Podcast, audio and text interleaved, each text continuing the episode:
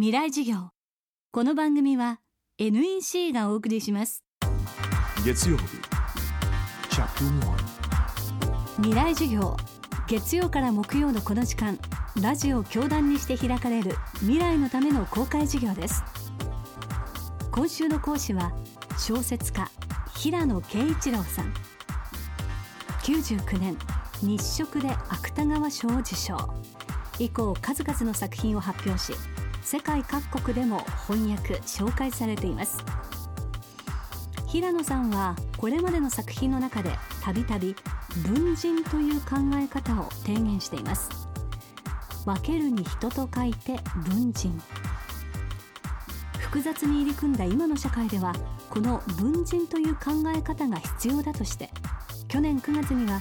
私とは何か個人から文人へという新書も発表しています。今週はこの文人をキーワードに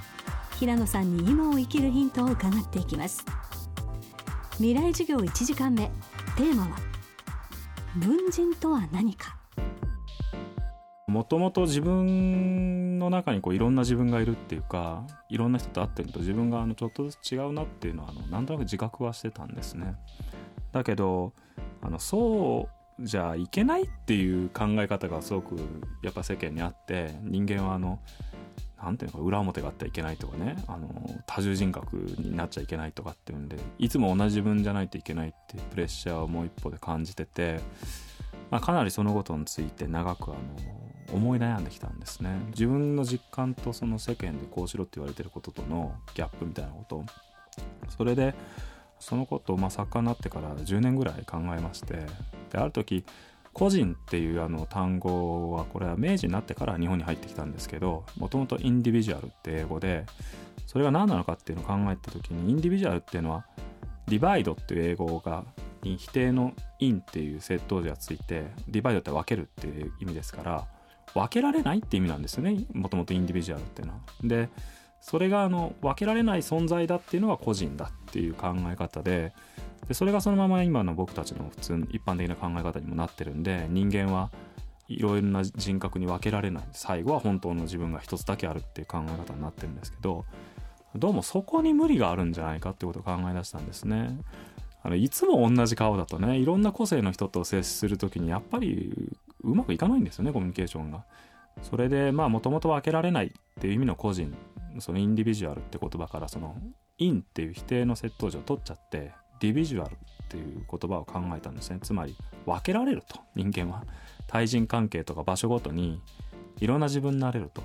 でそれを分けられるっていう意味で文人とあの名付けようと思ったんですね。そうすると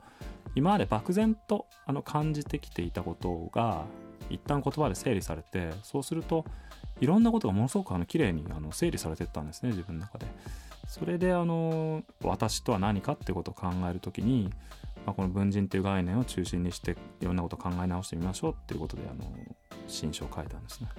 この文人という考え方を取ることでいわゆる本当の自分や自分探しといった言葉の捉え方も大きく変わる。平野さんはそう考えています。本当の自分っていうのがなんか中心にあるっていう考え方はあの間違ってると思うんですね。あの人間っていうのはいろんな文人を抱えていてその構成比率がその人の個性だとでその比率は対人関係ごとにいろいろ変わっていくとだからあのある時期には今付き合ってる人との文人がその人の中で80%ぐらいで 他の友達との文人が小さい比率でしかなかったとしても、まあ、その人と別れちゃったらね 今度はその親友との文人がその人の中で大きくなってとか常にそういうふうに比率が変わっていくっていうイメージなんですよね。で僕はやっぱりあの人間がそういうふうにある人格になるためには必ずあの他者との関係とか外部からの刺激っていうのがないとあの無理だと思うんですね。妄想である人間になるって言ってもあのどうしても限界があって誰か未知の人とかと出会ってその人とコミュニケーションを取ろうとするからある新しい人格になれると。だから自分探しの旅って言って外国とかに行って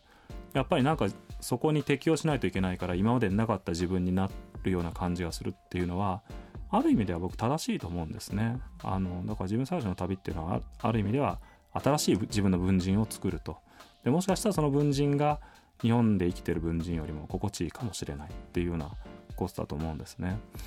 ただそれをなんかこう演技してるって思うとなんか虚しいし例えばそのある人の前に出て緊張して汗が出るとかね。そういうのはあの演じきれない体の反応だから人間はそんなに自分をコントロールして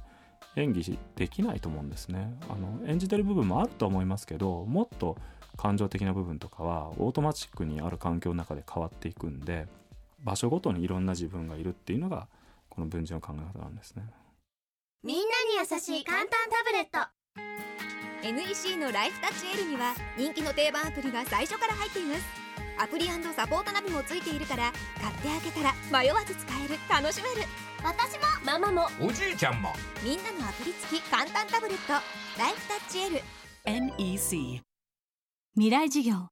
この番組は NEC がお送りしました